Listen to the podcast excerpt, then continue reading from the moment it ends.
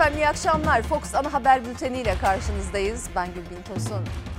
Haftanın ilk günü gündemde yine önemli başlıklar var. Baro düzenlemesi, kıdem tazminatı fonunun geleceği ve ardı arkası kesilmeyen sarsıntılarla gözlerin yeniden çevrildiği olası İstanbul depremiyle ilgili önemli uyarılar.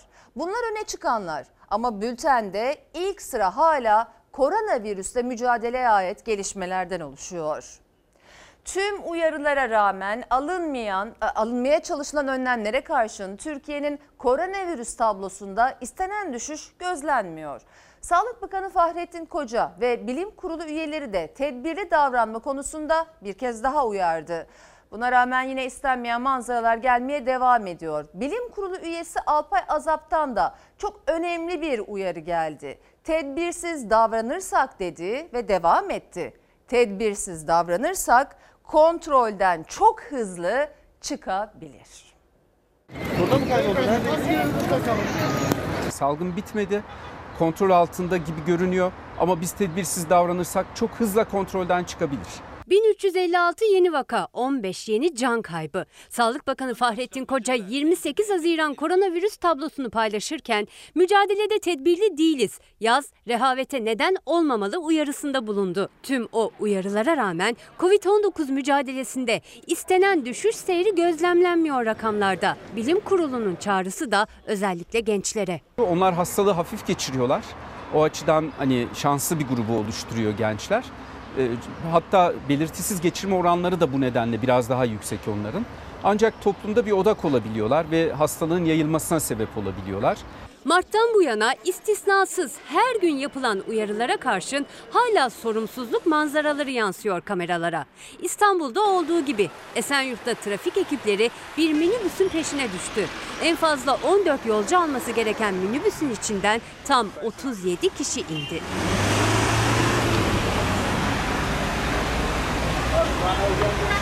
Alıyorsun ayrı dert, damlığın ayrı bir dert. Anne bu kadar yolcu ama bak kaç tane yolcu? Zorlayın mı? Almadık. 37 kişi var. Ne 37'si? Arabada 24 kişi var. Sen saymayın. Nasıl sayıyorsun ya? Senin matematiğin zayıf. Senin matematiğin zayıf diyen minibüs şoförü gibi asker uğurlama törenlerindeki manzara da şaşırtıyor. İçişleri Bakanlığı'nın uğurlamaları yasaklamasına rağmen bir araya gelen gençler hem trafikte canlarını tehlikeye attı hem de sosyal mesafe kuralını hiçe saydı. Bilim kuruluna göre ise maske ve mesafe virüse karşı en etkili savaşçı. Hem maskeyi doğru takar hem mesafenizi de iyi korursanız %98-99 yeni enfeksiyonları azaltabiliyorsunuz. Velilerin merakıysa Eylül ayına yönelik. İlker Karagöz, Çalar Saat'te yeni eğitim öğretim döneminde anne babaların endişesini sordu. Profesör Doktor Alpay Azap kendinden örnek vererek yanıtladı. Okul açılınca ben okula göndereceğim açık söylemek gerekirse. Dediğim gibi çünkü bunun bir ucu yok. Yani bu salgının kaybolma olasılığı gibi bir durum söz konusu değil. O yüzden biz bu virüs toplumda varken nasıl okula gidilir? Bu virüs toplumda varken nasıl çalışılır, iş yerine gidilir? Nasıl tatil yapılır? Bizim hep bunları düşünüp bunlara kafa yorup tedbirleri alarak bunları yapmak zorundayız. Siz bilim kurulu olarak sabahçı, öğleci olsun diye bir tavsiye iletecek misiniz Milletin Ee, Bakanlığı'na? şöyle olabildiğince sınıflarda az öğrencisinin olmasını sağlayacak önlemler almak lazım. Bu eğer koşullar uygunsa ikili öğretim olabilir ya da şöyle bir yöntem mesela olabilir. Çocuklar gün aşırı gelebilir yar- sınıfın yarısı bir gün yarısı diğer gün gelebilir Evet. Ee, ve sınıftan canlı yayın yapılır. Gelmeyenler evden izler o günkü dersleri. Sonra öbür grup gelebilir ya da belki o haftalık yapılabilir. Çocuklar değişmesin diye. Azap tatilde virüsten korunmanın ipuçlarını da anlattı. Kalabalık olmayan yerlerde deniz tatili. Deniz güvenli. Aslında açık havuzlar da güvenli. Sonuçta iyi klorlandığı zaman e, ultraviyole ışınlarına çok duyarlı bir virüsten bahsediyoruz. Güneşten çabuk etkileniyor. Bu havada, suda, toprakta yok. Sadece insanda var. Toplumun önemli bir bölümünde bu salgına karşı endişe ve korku ne yazık ki eskisi gibi değil. Ama bu bakış açısı çok hatalı. Koronavirüse yakalanan ve zorlu bir sürecin ardından sağlığına kavuşan genç doktor yaşadıklarını bana bir şey olmaz diyenler için anlattı. İlk başta hepimiz sadece ben değil arkadaşlarım da ben de ayaktan atlatırız genciz. sonuçta ne olacak e, diye düşünüyorduk ama maalesef yani yataklara düştüm, yemek yemedim. Yaklaşık 10 günde 7-8 kilo verdim ben. Hayatımda ilk defa bir bayılma hatayı geçirdim. Hastalığın gerçekten ciddi olduğunu o zaman anladım. Bu sözlerin sahibi 28 yaşında genç bir doktor Muhammed Fatih Cırıl acil servis kliniğinde Covid-19'a yakalandı. O da birçokları gibi yaşına güvenirken kendini yatakta buldu. Hala salgının ciddiyetini anlamayanlar içinse yaşadıklarını anlattı, uyardı. 5-6 gün e, kadar neredeyse e, hiçbir şey yiyemedim. Sadece e, sıvı gıdalarla beslenmeye başlamıştım. Tansiyonlarım düştü, nabzım yükselmeye başladı. Öyle olunca iki kere de bir bayılma hata geçirdim. Doktor Cırıl İstanbul Fatih Sultan Mehmet Eğitim ve Araştırma Hastanesi Acil Servis Kliniğindeki görevine döndü. Her gün acil servise gelen onlarca Covid hastasının tedavisi için acilde ilk koşan doktorlardan. Grip bile 2-3 senede bir, bir kere grip olurdum. İlaç dahi kullanmazdım. Daha önceden hastane yatışı öyküm yok. Alkol, sigara vesaire tüketmiyorum. Ve bir de genç olması. 28 yaşındaki Muhammed Fatih Cırıl bu nedenle hastalardan virüsü kapsa bile hızla iyileşeceğini düşünüyordu başlarda. Temkinliydi ama beklediği gibi olmadı hastalığının seyri. Halsizlik, kırgınlık, ateş ve e, iştahsızlık başladı. Şüphelendim. Sonra direkt kendimi izole ettim. Tomografilerde e, gerçekten gördüğümüz zaman moralimiz gittikçe daha da bozuldu. Yani acaba daha da ilerleyecek mi? E, daha sonrasında neler olacak? Yoğun bakım gerekecek mi, gerekmeyecek mi? 10. gün çekilen tomografi görüntülerinde de virüs akciğerlerin temiz olmasına rağmen hızla yayılıyordu. Yemek yiyemediği günler, nefes alamadığı geceler artık başlamıştı. Pozitifim ama bir şekilde atlatırım diye düşünüyordum ama nefes darlığım başladı. Öksürük, e, öksürükler ardarda arda gelmeye başlayınca insan nefes almakta zorlanıyor ve gece boyu terden uyuyamayacak vaziyete geliyorsunuz. Neyse ki ikinci kez denenen ilaç tedavisine yanıt verdi genç doktorun bedeni ve sağlığına kavuştu. Her gün kendilerinin ve başkalarının hayatını tehlikeye atanları, bana bir şey olmaz diyenleri uyardı Cırıl. Tıpkı genel cerrahi uzmanı Doktor Salih Cenap Çevri'nin son anlarında bile insanları uyarması gibi. Sakın kendinizi bu virüse öldürtmeyin. Nefes alamayarak sürünerek gün pişman olmamak için evinizde kalın. Dünyada da işler iyi gitmiyor. Uzun zamandır dile getirilen Covid-19'da ikinci dalga korkusu gerçeğe dönüşmeye başladı. İkinci dalganın başladığını ilan eden ülkeler arasında İsrail de katıldı. İran'da vaka ve can kayıplarında patlama yaşanırken bazı ülkeler normalleşme adımlarından vazgeçiyor. İsrail Covid-19'da ikinci dalganın başladığını açıkladı. Son 24 saatte 162 kişinin öldüğü İran'da da ikinci dalganın ayak sesleri duyuldu. Önlemleri gevşeten ülkeler birbiri ardına kısıtlamaları devreye sokmaya başladı. Covid-19'da vaka sayısı hızla 10 milyon 300 bine yaklaşıyor. Can kaybı sayısı ise 506 bini bulmak üzere. Normalleşme adımlarının ardından ikinci dalga korkusu gerçeğe dönüşmeye başladı. Singapur ve Güney Kore'den sonra İsrail de ülkenin ikinci dalgaya girdiğini açıkladı. İsrail'de son 24 saatte 218 yeni vaka tespit edildi. Bir kişi öldü. Sağlık Bakanı ikinci dalganın başlangıcının yaşandığını, yeni kısıtlamaların uygulamaya konacağını söyledi. Kısıtlamalar toplantıları ve düğün salonlarıyla Yahudi ibadethanelerini kapsayacak dedi. Kısıtlamaların gevşetilmesiyle vaka sayısının hızla arttığı İran'da durum kötüleşiyor. Bir gün içinde görülen vaka sayısı 2500'ü aştı. Ülkede son 24 saatte 162 kişi de öldü. Bu rakam salgının ortaya çıktığı günden bu yana İran'da görülen en yüksek can kaybı oldu. Daha önceki en yüksek rakam 158'di. Salgının sıfır noktası Çin'de ikinci dalga endişesi yaşayan ülkelerden. Son iki haftada vaka sayılarında artış yaşanması üzerine acil önlem için düğmeye basıldı. Vakaların arttığı 400 bin nüfuslu Hebei bölgesi karantinaya alındı. Bölgede bir tek hayati işlerde çalışanların evden çıkmasına izin veriliyor. Ayrıca her evden sadece bir kişi günde bir kez dışarı çıkarak alışveriş yapabiliyor. Covid-19'da mücadelede örnek gösterilen ülkelerden Avustralya'da da işler tersine döndü. Günlük vaka sayısını 5'e kadar indiren ülkede önlemlerin gevşetilmesiyle vakalar tekrar 100 civarına çıktı. Virüsün yaygın olarak görüldüğü yerlerde giriş çıkış yasaklarının yeniden uygulanması gündemde. Salgında hem vaka hem de ölü sayısının en fazla görüldüğü ülke olan Amerika'da günlük vaka sayısındaki artışın önü alınamıyor. Son 24 saatte 40.509 kişide virüs tespit edildi. Vaka sayılarındaki patlamanın ardından Florida ve Teksas eyaletlerinde bazı kısıtlamalar getirildi. Ülke genelinde günlük can kayıpları ise azalıyor. Son verilere göre Covid-19 nedeniyle bir günde 290 kişi daha hayatını kaybetti. Toplam ölü sayısı 128.451'e çıktı. Amerika'da salgın nedeniyle halk ekonomik anlamda zor günler yaşıyor. Ülke genelinde işsizlik başvurusu yapanların sayısı 45 milyonu buldu. İşsizlik tırmanırken yapılan bir araştırmada salgın sürecinde 614 Amerikan milyarderinin toplam 584 milyar dolar kazandığı belirlendi. Türkiye günlerdir terör örgütü protestolarına göz yuman Avusturya'ya sert tepki gösterdi. Avusturya polisinin terör yandaşları yerine Türk vatandaşlarına müdahalesini eleştiren Ankara, Avusturya Büyükelçisini Dışişleri Bakanlığı'na çağırdı. Terör örgütü PKK yanlıları Avusturya'da gösteri yaptı. Terör destekçilerine göz yuman polis tepki gösteren Türklere saldırdı.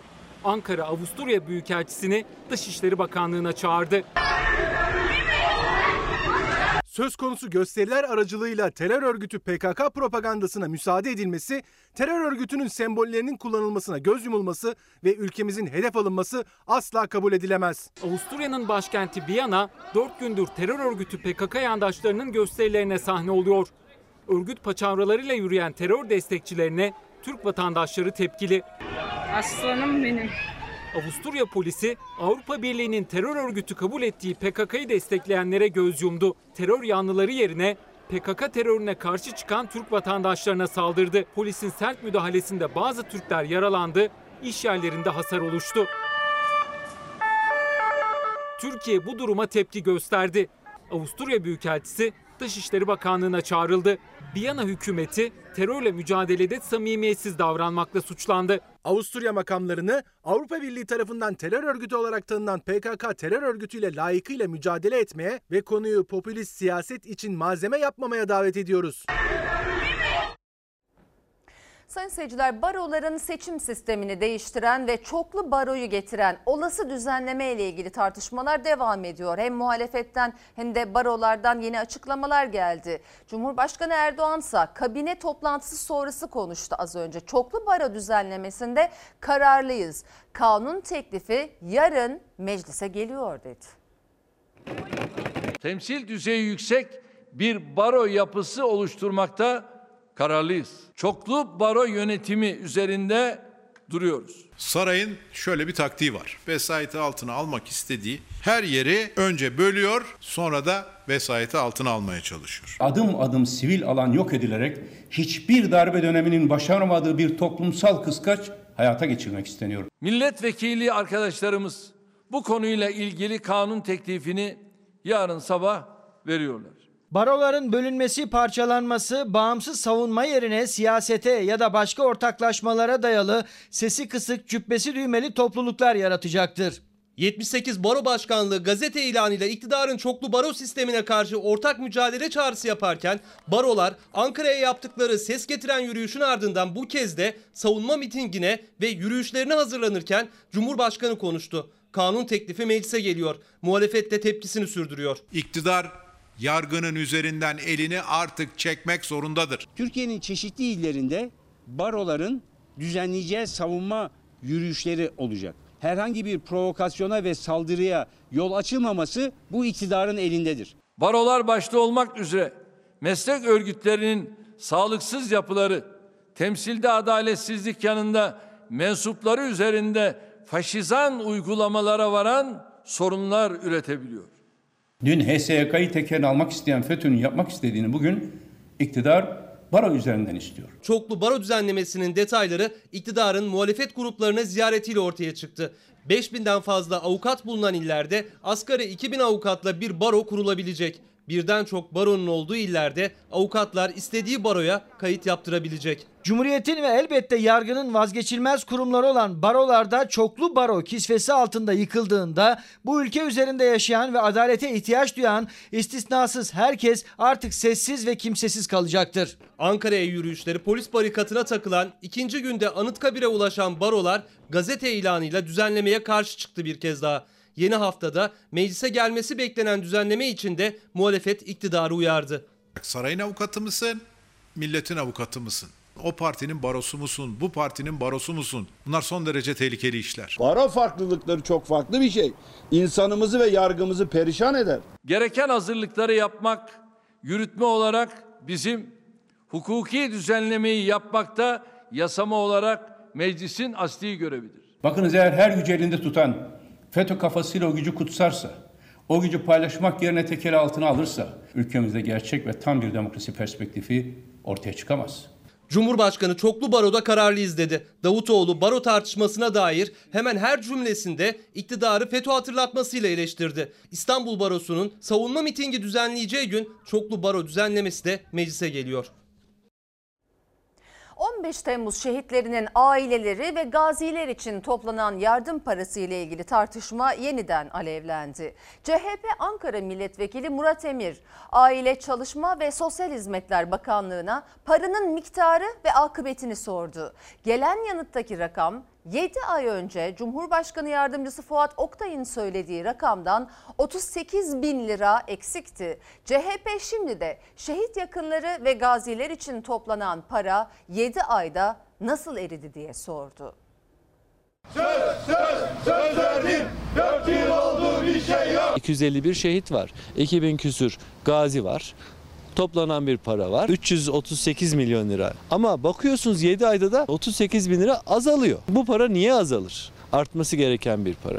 15 Temmuz şehit yakınları ve gaziler için toplanan bağış paraları ile ilgili tartışmada yeni gelişme. Aylar önce Fuat Oktay'ın açıkladığı miktarla bugün Aile Bakanı'nın açıkladığı miktar arasında fark ortaya çıktı. Para eksildi. Toplam 338 milyon 971 bin 731 TL ve 97 kuruş tek hazine kurumları hesabına aktarılmıştır. Toplam 338 milyon 933 bin 650 liralık tutar Türkiye Şehit Yakınları ve Gaziler Dayanışma Vakfı hesabına aktarılmıştır. Aralık ile Haziran arasında 7 ay süre içerisinde bakıyorsunuz 38 bin lira azalmış. Bu paranın niye azaldığı, niye artmadığı şüphe konusu. Cumhurbaşkanı Yardımcısı Fuat Oktay'ın bütçe görüşmelerinde verdiği bilgiyle gün yüzüne çıkmıştı bağış paralarının akıbeti. 310 milyon lira toplanmış ancak faiz geliriyle 338 milyon 971 bin liraya yükselmişti. CHP'li Murat Emir'in soru önergesine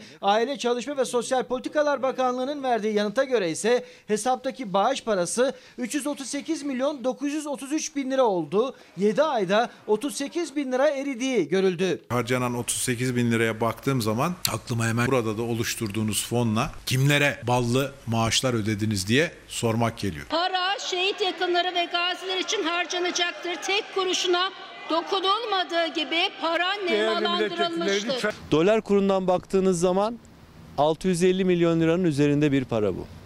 Hazine bileşik faiziyle hesaplarsanız 550 milyon liranın üzerinde bir para bu. Aile Bakanlığı'nın e, verdiği bilgiye bakacak olursak da 38 bin lira azalmış. Bakan Zehra Zümrüt Selçuk'un nemalandırıyoruz dediği 15 Temmuz bağış paraları ile ilgili son bilgi 7 ayda 38 bin lira eksilmesi oldu. CHP para nasıl eksildi diye soruyor. Ayrıca neden hala vakfın hesabında tutulduğunu da. Neredeyse 4 yıldır. Niye vermediniz? Vermek için neyi bekliyorsunuz? Siyasetin ekonomi gündemi de sıcak. Muhalefet iktidara rakamlarla yüklenirken ekonomik daralmadan çıkış yolu olarak parlamenter sistemi gösterdi. Uzun süredir sessizliğini koruyan 11. Cumhurbaşkanı Abdullah Gül de ekonomi gündemine parti devleti çıkışıyla katıldı. Ülkeyi uçuracak diyerek ucube tek adam vesayet rejimini tam iki yıl önce işbaşı yaptılar. Son iki yılda ülkemiz ve milletimiz uçamadı ama her şeyin fiyatı uçtu. İki yıl önce 328 lira olan çeyrek altın bugün 661 lira. Bugün yatırımcı nezdinde Türkiye sermaye kontrolleri uygulayan geri kalmış bir ülke haline geldi. Akıl dışı tek merkez yönetim tarzınızın yol açtığı sıkıntılar artık görün. Ekonomik göstergelerdeki ciddi bozulmalar geriye gidişe işaret ediyor. Bu durum kaygı verici. Güçlü bir parlamenter sistem sürdürülebilir ekonomik kalkınmanın temel zeminidir. Uzun süredir sessizliğini koruyan 11. Cumhurbaşkanı Abdullah Gül de muhalefet de ekonomide yaşanan darboğazın faturasını Cumhurbaşkanlığı hükümet sistemine kesti. Gül, ekonomi için güçlendirilmiş parlamenter sistem çağrısı yaparken parti devleti çıkışı dikkat çekti. Sistemi kaçmazları giderecek, verimsizliğe ve israfa yol açan kamu yönetiminde yapısal reformları birer birer hayata geçirmek kaçınılmazdır. Parti devleti mantığına yönelik eğilimleri besleyen mevcut atmosferden acilen sıyrılmalı. Sarımsağın fiyatı %313, kuru fasulyenin fiyatı %89, salçanın fiyatı %85, bulgurun fiyatı %65 pahalanmış. Türkiye'yi dünyanın en büyük 10 ekonomisi arasına sokma hedefimize hiç olmadığımız kadar yakınız. Bırakın ilk 10 ekonomi palavrasını. Bu ucube Cumhurbaşkanlığı hükümet sistemiyle Türkiye'nin ilk 20 ekonomi arasında kalması bile tartışmalı hale gelmiştir. Öncü göstergeler ülkemizin çok ciddi bir sıçramanın eşiğinde olduğuna işaret ediyor. Nedir o güçlü öncü göstergeler? Onu söylemiyor. Milli gelirimiz son iki yılda 754 milyar dolara düşmüş. Bu rejim cebimizden son iki yılda 100 milyar doları alıp götürmüş. İktidarın ekonomide pandemi öncesi olduğu gibi sonrası içinde çizdiği olumlu tablo karşısında muhalefet rakamları ortaya koyarak ses yükseltti. Korona günlerinde toplanan bağışları da sordu, işsizliği de. Sıkılmadan IBAN numarası millete atıp para dilendiler. Topladıkları paraları da nereye kime harcadıkları belli değil. 40 yıldır devletine vergi veren vatandaşlarımıza 40 gün bile bakamadılar. İnsanlar iş arıyor, iş. Aş arıyor, aş. Bak Murat, ceketin, elbisenin duruşu iyi değil. Ceketinin duruşuna gösterdiği özeni genç işsizliğine göstermiş olsaydı böyle bir dislike tsunamisi altında kalmazdı. Ve hararetli tartışmaların yaşandığı diğer önemli bir başlık. Kıdem tazminatının değiştirilerek tamamlayıcı emeklilik sistemine dönüştürülmesine karşı Türk İş ve Disk Türkiye'nin dört bir yanında eylem yaptı bugün. İş yerlerinde, fabrikalarda ve hatta sokaklarda kıdemime dokunma sözleriyle hükümete seslenildi. Hazır mıyız? Hazırız. Çocuklarımız için. Evet. Geleceğimiz için. Evet. Alanlarımız için. Evet. Kudeme gideriz. Kudeme dokunma. İşçi kıdem tazminatına sahip çıkmak için bu defa sokağa indi. Tepkisi kıdem tazminatının tamamlayıcı emeklilik sistemi olarak değiştirilerek fona devredilecek olmasına. Cumhurbaşkanı Erdoğan işçi ve işverene seslenmiş, kendi aranızda halledin demişti. Ama işçi tartışmaya bile açmayız diyerek son sözünü söyledi. Türk İş ve Disk Türkiye'nin dört bir yanında eylemdeydi. Hep söylerim. İşveren sendikaları, işçi sendikaları gelin bir araya. Bu konuyu kendi aranızda halledin. Hodri meydan diyoruz. Kıdem tazminatı hakkımıza sonuna kadar sahip çıkacağız. Bugün sokaklardan yükselen bu ses yüzlerce fabrikada, iş yerinde on binlerce işçi tarafından yükseltiliyor. İşçi, emekçi kırmızı çizgisi olarak nitelendirdiği kıdem tazminatının fona dönüştürülmesine karşı kazanılmış hakkının geri alınacağı endişesiyle sokağa çıktı. Cumhurbaşkanı Erdoğan kalıcı bir sistemle kıdem tazminatında değişiklik yapılmasında kararlı. Nedeni ise bazı çalışanların iş yerlerinden tazminatını alamaması. Ancak yerine getirilecek düzenleme hayata geçtiğinde işçi tazminatını toplu halde alamayacak. Maaşından yıllarca yapılan kesintinin %25'ini 60 yaşında görebilecek. Kalanı da emekli olunca maaşına yansıtılacak. eşi lösemi hastası olan bir çocuğu olan bir baba olarak sesleniyorum. Yani inanın o dönemde o kıdem tazminatı bana ilaç gibi geldi.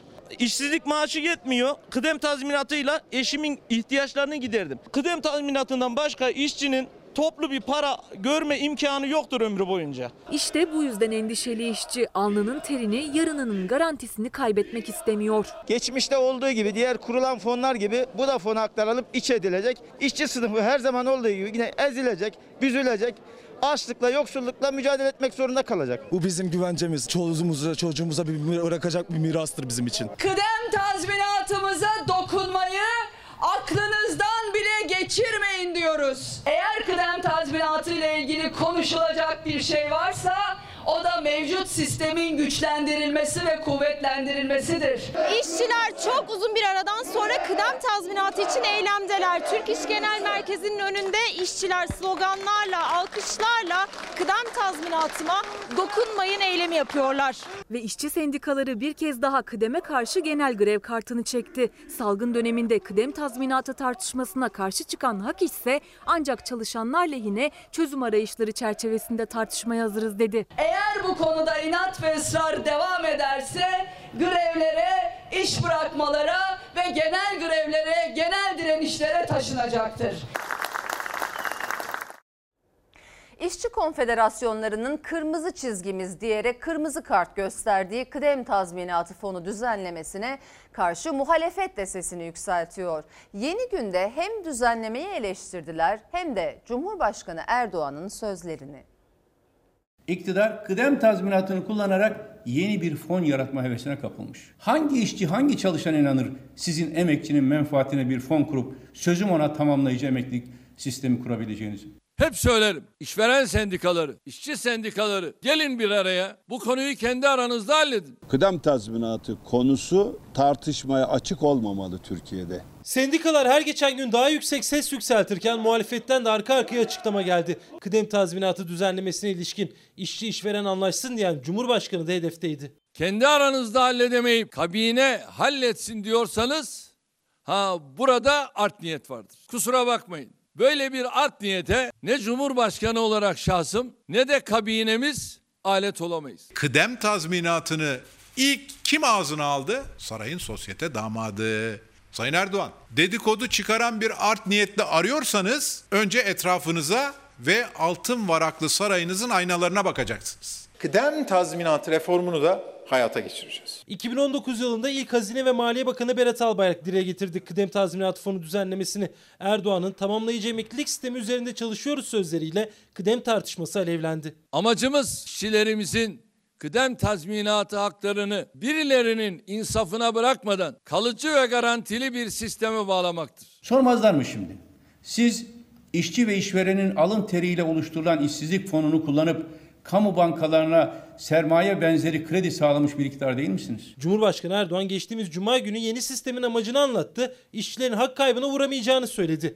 Muhalefetin eleştirileri sert. Emekçilerimizin elinde kalan son ekonomik, sosyal ve demokratik hakları gasp etmek ve çalışanın güvencesinin olmadığı bir çalışma rejimi kurmanın peşindeler. Her bir işçimizin kazanılmış hakkını korumak bu ülkenin cumhurbaşkanı ve kendisi de işçilikten gelen bir ferdi olarak en başta gelen görevimizdir. Türkiye Varlık Fonu gibi sözde bir varlık fonu kurup yıllardır sorunsuz çalışan kamu iktisadi teşekkürlerini tarihi zararlara uğratmış bir iktidar değil misiniz?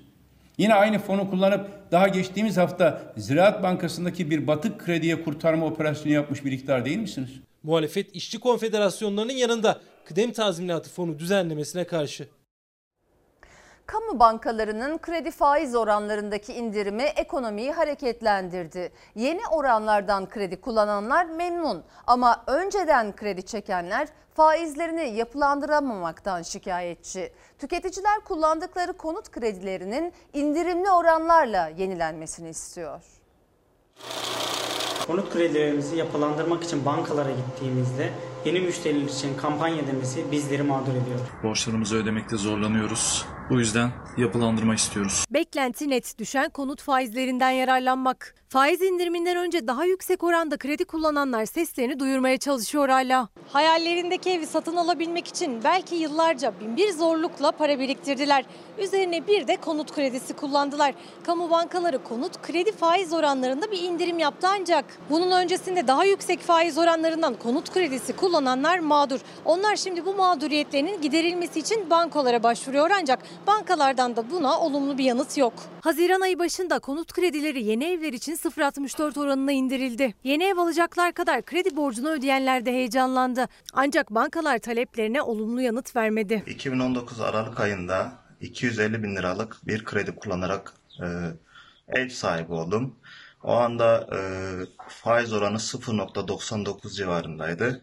250 bin liralık ödemem yaklaşık e, 390 bin şeklinde kamu bankasına geri ödemem gerekiyor. Ödemem gereken miktar. Günümüzdeki oranlarla yapılandırma yapılırsa eğer e, tahminim 40-45 bin liralık bir avantajım olacak. Bu da aylık e, 400 lira gibi bir avantaj sunacak bana. 2019 Şubat'ta kullandım. 1.89'dan kullandım. Yapılandırma yaptırdım. 0.99'a düşürdüm. 1980 liraydı. 1380'e düştü. Küçücük bir ev sahibi oldum yani. Türkiye şartlarında bayağı bir zor. Altınlarımız vardı. Onları bozdurdu. Kızlar destek verdi. 95 bin kredi çektim. 240 bin ödeme çıktı. Sizi zorlamadı mı? Çok zorluyor, çok zorluyor. Ben kendim emekliyim. 1400 lirası krediye gidiyor şu anda. Gerisini siz düşünün. Elektriği, suyu, yemesi, içmesi. Kutu gibi bir ev alan tüketici 120 ay vadeyle 120 bin liraya yüzde bir buçuk kredi öderken aylık 2400 liraya tekabül ediyor. Şimdi 1900 lira, 2000 lira kredi kullanacak. E, sabit gelirli birisi için 400 lira, 500 lira çok ciddi bir rakam. Aslında tüketicinin bu hakkı var. Yasal olarak düşen faizlerde yeniden yapılandırma yolu açık. Tüketici uyuşmazlıklarında bilirkişilik yapan avukat doktor Serkan Ağar bankalardan olumlu yanıt alamayanlara mahkeme yolunu gösterdi. Bankaların hakim durumunu kötüye kullanmaları, bu durum tüketici mahkemesi eliyle tespit ettirilip aradaki fark yeni kredi ile eski kredi arasındaki fark bankalardan istenebilir. İkinci bir yol İhtiyati tedbir hukuk muhakemeleri kanununda burada tüketicinin mevcut durumdan dolayı ciddi bir zararı var. Tüketici mahkemesine ihtiyati tedbir yoluyla e, kredi yapılandırması için başvurabilir.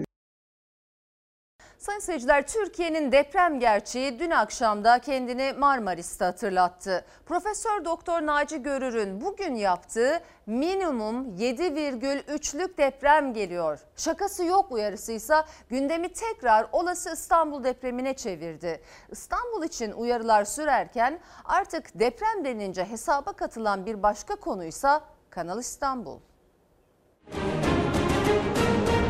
İstanbul kanalı boyunca canlı bir fay yok. Ama Marmara kısmında acaba yok mu? Bu küçük çekmecenin açıklarında bakın şurası kıta sahanlığı ana faya gelen fayların olduğunu tespit ettik. Minimum 7.3'lük deprem geliyor. Şakası yok. Kanal İstanbul için planlar askıya çıktı, projeler hazırlandı. Deprem beklenirken ve salgınla mücadele edilirken de çalışmalar sürüyor. Geri adım yok. Kapıdaki Büyük İstanbul depremi için uzmanlar yine konuştu. Ama bu kez bir farkla. Kanal İstanbul. Proje depremin etkisini artırabilir. Kanaldan geçecek gemilerin de yer aldığı deprem anı senaryosuysa ürkütücü. Olası bir depremde bu faylar harekete geçmek suretiyle kanalın küçük çekmeceye kadar olan her yerini tarumar eder. Tsunami bu kanala girdiği zaman o sırada kanalın içinde gemi falan varsa onu da sürükler götürür ve bir yerlerde taşıdığı malzemelerle kanalı tıkadığı an orada bir barajlanma olur. Bütün kanalın etrafını deniz basar. Bir daha da orayı kurtaramazsın. Cumhuriyet Gazetesi'nden İpek Özbey'e konuşan Bilim Akademisi üyesi Profesör Doktor Naci Görür, Kanal İstanbul çalıştayında da üzerine basa basa söylemişti. Kanalla depremin yıkıcı etkisi artar. Asıl büyük canavar da burada. Bu harekete geçtiği zaman en az 7.2 eğer bu faylarla harekete geçerse o zaman bu şiddet daha artar. Allah korusun. Ben hangi güç, hangi mühendislik yapısı tutar onu bilemiyorum. Kanal İstanbul projesi hayata geçerse şu anda üzerinde yürüdüğümüz kara parçası olmayacak. Küçükçekmece Gölü ile Marmara Denizi tam bu noktada birleşecek. Profesör Doktor Naci Görür'e göre bu alanda canlı fay hatları var ve ortaya koyduğu senaryoda ürkütücü. Olası bir depremde tsunami etkisiyle birlikte hem kanal hem de kanaldan geçecek gemiler İstanbul için büyük bir tehlike olabilir. Yani zaten o akıl tutulmaz. Yani Kanal İstanbul'un çok bilimsel e, içeriklerle dolu bir kitabı çıktı bizde geçen hafta. Kitabımızda da Naci Hoca'nın aslında bu görüşleri var. E, büyük bir tehdit. Yani e, işte tsunami etkisi, o bölgedeki kaygan zeminin yaratacağı ilave tehditler. Çünkü orada bir yapılaşma düzenleniyor. Ve kanal gerçekten bir felakete dönüşebilir. Denizi de durduramazsınız. Denizi durdurmak mümkün değil ama Profesör Görür bu sözlerle projenin durdurulmasını istedi bir kez daha. Ancak o istek bir yana Kanal İstanbul güzergahındaki Yenişehir projesi Şehircilik Bakanlığı tarafından revize edildi. İstanbul Büyükşehir Belediye Başkanı Ekrem İmamoğlu revize edilen planla otel ve tesislerin önünün açılmasına, İBB'nin devre dışı bırakılmasına ve Kanal İstanbul ısrarına bir kez daha ses yükseltti. Öyle bir telaşla süreci kovalama var ki İstanbul'a ihanet etmek istiyorsanız kanalı yap. Şimdi özel proje alanı ilan edildiği için İBB devre dışı mı kalıyor o alanlarda? E, gayet tabii. Zaten orada hem planlamada devre dışı yani tümüyle Şehircilik Bakanlığı.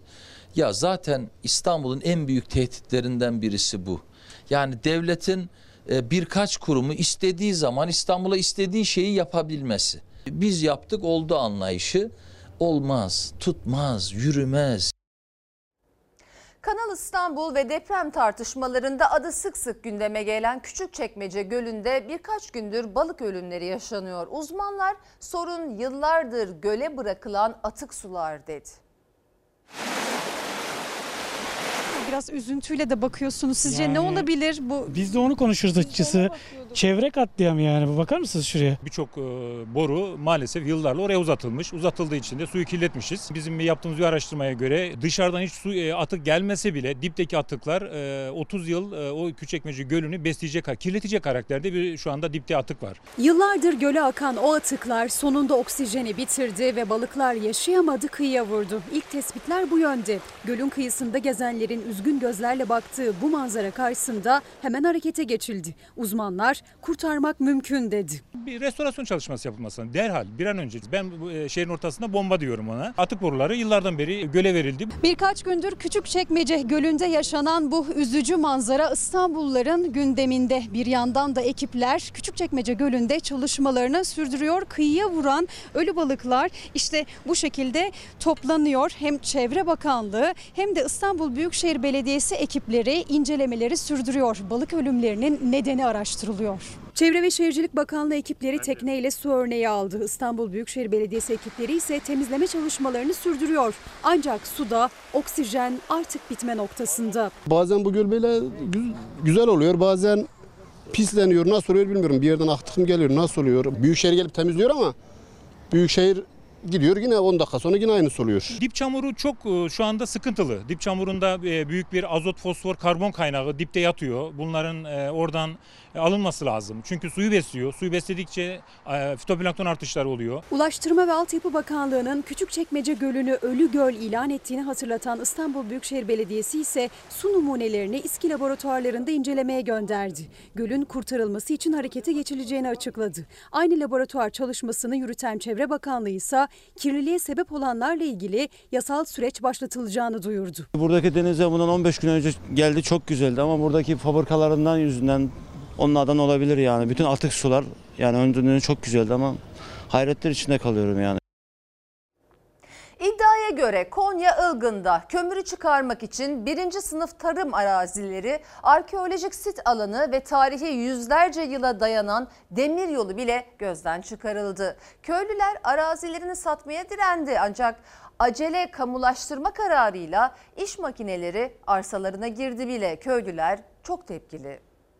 Yetiştirdiğim gazım, tavuğum, hiçbir şeyim ölmüyordu. Ama serçeler daha öldü. Gelin hayatımda çekin ister. Ölü serçe duruyor daha. Kumrular ölüyor. Nefes alamıyoruz. Kuşlar da nefes alamıyor. Biz burada huzurla oturamayacak mıyız evimizde? Balkonumuzda nefes alamayacak mıyız? Bunu izah edebilir misin ablacığım? Yaşadıklarına, bahçelerinde artık sebze yetişmemesine, hayvanlarının nefessiz kalmasına, günden güne artan kanser vakalarına izah arıyorlar. Konya Ilgınlılar yaşam alanlarını kömür madenine dönüştürmek isteyen şirkete karşı mücadele veriyor. Yaşlılarımızın hepsi kanser, branşit, astım hastası. ölenler hep kanser. Kanser hastası. Son üç tane vefat etti. Bizim hiçbir şeyimiz, canlı bir şeyimiz koymadı. Zehirlendik bu kuşun hepimiz hastayız. Devlet, devlet milleti koruyor. Nasıl koruyor böyle? Böyle korunur mu bu millet? Bir elektrik üretim şirketi Konya'nın Ilgın ilçesine bağlı Çavuşlugöl mahallesinde önce arazileri satın almak istedi. Köylüler satmadı. Ardından iddiaya göre acele kamulaştırma kararı çıkarıldı. Köylüler bir sabah uyandıklarında tapulu arazilerinde iş makinelerini gördüler. Dün sabah Çavuşçugöl e, bu makinelerle uyandı. Bizim e, topraklarımızı istimlak etmişler ve bizim haberimiz yok. İçindeki arpayı, bitki mahsulü, pancarı beklemeden ben içine girer, pazar giderim işime bakarım diyor. Dışarıya çamaşır seremiyoruz. Soluk alamayız. Ben aslım hastasıyım zaten. Nefes alamıyorum. İş yağıyor, iş. 2006'da yıl- o- aldığı topraklar ve son hali bu. Kömür bitti, terk etti, gittiler. Düşük kaliteli kömür çıkarmak için zaten ocaklar var bölgede. Alanlar birinci sınıf tarım arazisi. Yeni ocak açılmak istenen alan aynı zamanda birinci sınıf arkeolojik sit alanı. Devlet Su İşleri de raporunda su havzaları var, kömür madeni aramayın uyarısında bulundu. Ancak iddiaya göre o raporu hazırlayan memur görevden alındı. Kömür için demir yolunun kaldırılması dahi gündemde. İşte gördüğünüz bu demir yolu Hicaz Demiryolu. 1888'de döşenen Abdülhamit'in Almanlara döşettiği Hicaz Demiryolu. Bu köyden geçiyor. E İşte bu yol kaldırılacak. İşte bu kepçenin öbür tarafını. Kepçe orada çalışmaya başladı. Hocam duman yüzünden astım oldum dedim. Mesela benim dedem kanser, Nigar adam kanser. Ahmet abim hastım, abim hasta. Çıkar mı bir tane babayı yet yetkili? Kardeşim sen böyle konuşuyorsun ama şurada devletimiz şu kadar para kazandı diyecek bir tane yetkili var mı? Çocuğumuz belki perişan. Çocuklarımızın geleceği karanlık. Aydınlık diye bir şey yok. Topraklarının yani evlatlarının geleceği için her gün sokakta Çavuşlu Göl'de yaşayanlar.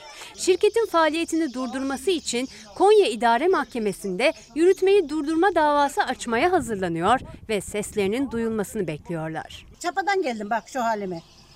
Yani o topraklarımı niye vereyim herkese? Devlet büyüklerimiz, çiftçilerimizi küstürmeyin lütfen. Allah'ın rızası için sahip çıkın bizim memleketimize. Biz seni kazandıran biziz. Cumhurbaşkanımız, başbakanımız lütfen duyun bizi.